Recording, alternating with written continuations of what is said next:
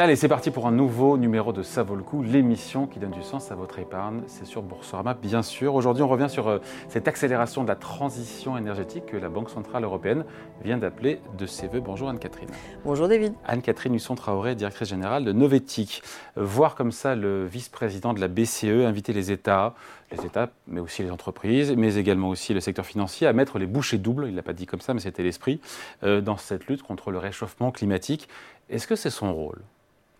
Alors, ce qui est intéressant, j'allais dire, c'est qu'il incarne euh, jusqu'au bout ce qu'on va appeler l'injonction paradoxale des, régulateurs ou de ceux qui finalement euh, sont les artisans de l'équilibre financier mondial. C'est-à-dire que d'un côté, le message est alerte rouge, et très honnêtement, au vu des catastrophes climatiques qui sont enchaînées cet été partout dans le monde et qui n'ont pas fini d'ailleurs de s'enchaîner, euh, on se dit, il explique, et il explique effectivement ce que tout le monde répète depuis maintenant 20 ans, c'est-à-dire que financièrement, le coût de l'inaction est bien plus élevé que le coût de l'action et que le changement climatique est un risque systémique pour la stabilité financière et pour l'économie en général. Si ne le disait pas, vous seriez en train de me dire oui, c'est scandaleux qu'un officier de la BCE n'en parle pas. Donc, bah, euh, c'est, pour ça que je parle d'injonction paradoxale. C'est très bien qu'ils le disent, mais euh, il serait beaucoup mieux que du coup, ils mettent en place des régulations ou euh, des, des, comment dire, des, des il serait beaucoup mieux qu'ils mettent en place un système clair où effectivement on flèche et on encourage la transition écologique, puisque en fait la. c'est le rôle de la BCE que de faire ça alors, le rôle de la BCE, il y a des débats euh, justement sur la façon dont investit la BCE sur les marchés et quel rôle ça peut jouer. Alors, on sait que ça a augmenté considérablement les liquidités. À ce stade, ça n'a pas considérablement augmenté les liquidités qui sont fléchées sur la transition énergétique. Il évoque effectivement, on sait que ça coûtera plus cher. Mais j'allais dire, au-delà du coût et de l'investissement dans la transition énergétique, le vrai sujet, c'est est-ce qu'on réoriente le modèle euh, économique global, qui est très largement à base de fossiles, hein, à plus de 80%, et est-ce qu'on arrête euh, réellement, est-ce qu'on commence à programmer la sortie des énergies fossiles? C'est ça le sujet. Il y a la question de l'offre, après aussi, il y a la question de la demande. Comment est-ce que la demande de pétrole, la demande en énergie carbonée, change, baisse, se modifie. Bah, ce qui est terrible, c'est que finalement, depuis l'accord de Paris, c'est-à-dire depuis 2015, la feuille de route est claire. C'est que tant qu'on tergiverse en se disant oui, mais l'économie telle qu'elle est aujourd'hui, oui, mais eh ben, on a des catastrophes de pire en pire, et on a aussi surtout un effet cocktail qui est en train de s'aggraver. Ce qui est en train de se passer cet été, d'après les scientifiques, ça devait être dans 20 ou 30 ans. Donc il y a une alerte rouge d'un côté et de l'autre, il y a des gens qui disent oui, quand même, il faudrait accélérer. Mais en fait, personne n'appuie sur l'accélérateur. Alors, exemple type, euh, une étude vient de sortir aux États-Unis sur les huit principaux régulateurs, à commencer par la SEC et le Trésor. Et alors tous, ils expliquent que le changement climatique est un risque systémique. Par contre, est-ce qu'ils l'incluent dans la régulation? Non, pas un seul. Et donc, on est dans ce côté euh, où chacun se dit non, toi tu dois y aller, non, toi tu dois y aller, et en fait, personne n'y va. C'est pareil pour les marchés financiers. Aujourd'hui, il y a plusieurs études qui viennent de sortir cet été en alertant sur le fait qu'à aucun moment les marchés n'ont l'air impactés par la suite de catastrophes géantes, que ce soit au Canada, ou que ce soit euh, la canicule en France, ou que ce soit les feux euh, en Grèce ou ailleurs. Donc, il y a un moment où effectivement, aujourd'hui, on a tous les éléments factuels d'observation de ce que peut coûter et des impacts sur plein de secteurs que peut avoir les catastrophes climatiques, mais pas que, hein, les nécessités d'accélérer la transition, etc.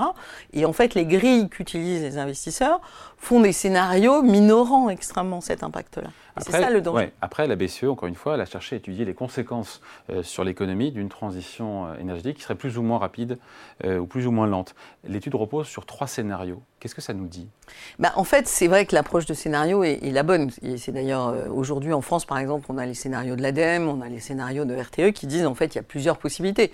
Donc il y a effectivement aujourd'hui comment on évalue le scénario business as usual, qui est en fait le seul vraiment sur la table.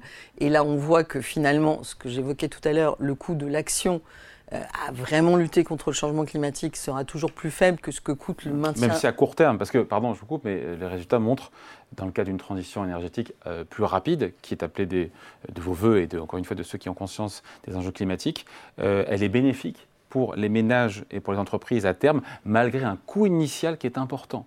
Et c'est ce coût initial important-là, peut-être, qui rebute aussi mais non, je crois pas. C'est-à-dire qu'effectivement, bah, très objectivement, et c'est ce que dit très bien la BCE, quand on regarde les choses calmement, on sait très bien qu'à un horizon de moyen terme, tout le monde est gagnant-gagnant sur l'investissement dans la transition énergétique. D'abord parce que c'est insupportable de vivre avec les catastrophes climatiques dont on parle. En dehors du fait des morts que ça fait, euh, ça détruit euh, plein de choses. Donc évidemment, ce scénario-là, n'est pas bénéfique, où il y a si peu de gens qui en tirent bénéfice, en l'occurrence par exemple les énergies fossiles, que ça, ça, ne vaut pas le coup. Et donc là où on a un problème majeur, qui est en fait un problème culturel ou un biais cognitif, c'est-à-dire de croire qu'effectivement c'est plus compliqué de réadapter son modèle, de changer, alors certes les habitudes des gens, mais surtout euh, les modèles, euh, les grands modèles économiques et euh, le fait de produire, euh, je sais pas moi, de pêcher un saumon en Norvège, d'aller l'emballer en Chine et de le vendre en Espagne, c'est le modèle actuel. Évidemment que ça n'a aucun sens, mais euh, l'idée que bah, on est organisé comme ça, donc on va pas bouger, ça va être trop compliqué, c'est ça qui règne aujourd'hui. Hum. Après, il faut quand même quadrupler les investissements dans le cas de cette, oui, cette, ce, ce, scénario avec une accélération de la Les marchés allant très bien, c'est pas l'argent qui nous manque, c'est l'intention. En fait, c'est ça. La situation dans laquelle on est aujourd'hui, c'est pas l'argent qui manque. Alors publiquement, oui, mais sur le plan privé, non. Et sur le, le, la gestion des masses financières, c'est pas l'argent qui manque. En revanche, l'intention de ceux qui le détiennent de réellement faire la transition, et c'est ça en fait que dit la BCE, c'est-à-dire de dire regardez la réalité économique euh, de la transition énergétique, c'est le, le, le, seul scénario gagnant-gagnant. Mais qui s'engage aujourd'hui dans la transition énergétique? Bah, pas Ceux qui ont euh, des intérêts. Euh, L'exemple de la Norvège est quand même très intéressant. Hein ou euh, l'exemple de RWE. Pourquoi? Alors la Norvège est à la fois en train d'utiliser ses éoliennes pour en fait nourrir des nouveaux projets fossiles d'exploitation euh, d'exploitation en mer du Nord. La Grande-Bretagne fait pareil. Donc aujourd'hui c'est pas euh, la France ou autre, c'est qu'on voit politiquement un consensus général, c'est pareil aux États-Unis, c'est pareil partout, qui est de se dire ah non mais on peut pas se passer des énergies fossiles. Mais en fait, euh, il faudrait qu'il. Non, on accélère sur le fossile sans, sans appuyer sur le frein des fossiles. Oui, puis surtout la, bah, avec l'idée qu'on ne peut pas s'en passer parce que l'économie, elle est comme ça. Mais je veux dire, le rôle du politique, normalement, il est de réorienter. Ouais. Donc c'est un serpent qui se mord la queue puisque les investisseurs disent, bah, moi, j'ai pas de signaux. En plus, les énergies fossiles, grâce à, à la guerre en Ukraine, vont très bien d'un point de vue boursier, donc je continue. Et tout le monde continue. Et les choses s'aggravent. La BCE rappelle à juste titre qu'une qu accélération de la transition énergétique, Anne-Catherine, euh, implique des prix de l'énergie qui seront chers. Et euh, ça, tout le monde n'aura pas le, les moyens de, Alors, de la payer, cette euh, C'est une des choses qui est un peu absurde dans la situation actuelle. C'est que je ne sais Elle est pas déjà chère, me direz, elle est déjà chère l'énergie. Déjà, et puis surtout, on a déjà un problème énergétique. Donc c'est clair que si on avait vraiment appliqué l'accord de Paris, on aurait un peu moins de dépendance à un pétrole qui, à 9 chances sur 10, doit être de plus en plus cher, comme ça se passe depuis quelques mois et quelques années maintenant. Mais donc, si vous voulez, l'idée que ça va être indolore, c'est un scénario, alors c'est ce que dénonce Al Gore, il dit c'est les énergies fossiles qui font du lobbying absolument partout pour expliquer que ça va être insupportable, invivable, etc. Mais là où c'est compliqué, c'est que le, ce qui est invivable, c'est le scénario climatique dans lequel on est aujourd'hui. C'est insupportable pour les populations diverses et variées qui sont touchées. Regardez la Grèce. Ils sont passés d'incendies à inondations euh, délirantes. Et donc, c'est invivable. Donc, l'idée d'expliquer aux gens que c'est très très dur de ne pas acheter de SUV ou de ne pas prendre l'avion versus euh, être pris dans un maelstrom d'incendies et d'inondations, ça n'a pas de sens. Et en fait, c'est ça. Le problème aujourd'hui, c'est la nature même du débat politique un peu partout dans le monde, où l'argument, c'est de dire bah, il faut euh, forer, forer, je ne sais pas si vous vous souvenez de cette candidate aux élections républicaines américaines qui disait drill, drill, drill. Donc il faut forer, forer. Drill, drill, drill, drill. C'était ouais. son programme. Ouais. Donc il faut forer, forer, forer. Ouais.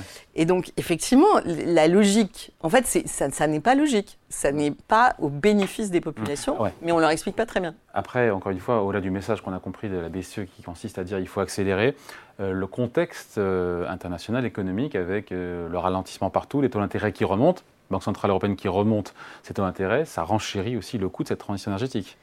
Alors, Donc oui, le momentum mais... n'est pas. Après, s'il faut sauver la planète, il faut sauver la planète, mais le momentum non, économique n'est pas. Non, mais c'est pas sauver la planète, c'est sauver l'espèce humaine. Hein, oui. Parce que la planète, elle va aller très bien sans nous. Hein, ouais. C'est l'autre oui, problème.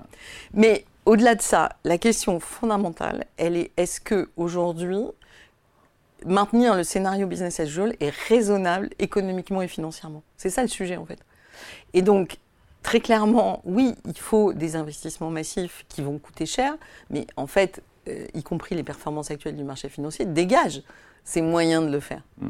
Donc la question aujourd'hui, c'est de se dire, et, et c'est vraiment ça au, auprès duquel on est confronté, c'est de se dire, est-ce que parce que l'horizon, et c'est pour ça que les investisseurs de long terme, les fonds de pension, euh, tout, oui en particulier, mais les assureurs, enfin tous ces investisseurs de long terme, c'est eux la clé en fait.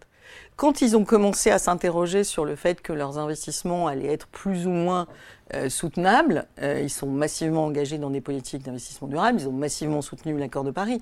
Et or, là, on est dans une phase de recul un peu partout. Euh, BlackRock vient d'annoncer par exemple qu'il ne soutient pas trop les, résolutions climatiques ou ce genre de choses à cause de ce qui se passe aux États-Unis. Donc on est vraiment sur un moment où en fait, alors qu'on était dans la bonne direction et que les investisseurs institutionnels partout dans le monde qui gèrent des volumes colossaux, à commencer par le fonds de pension norvégien, euh, eh bien, ils, se tâtent en disant oui, mais l'économie aujourd'hui, oui, mais mes perfs euh, au trimestre.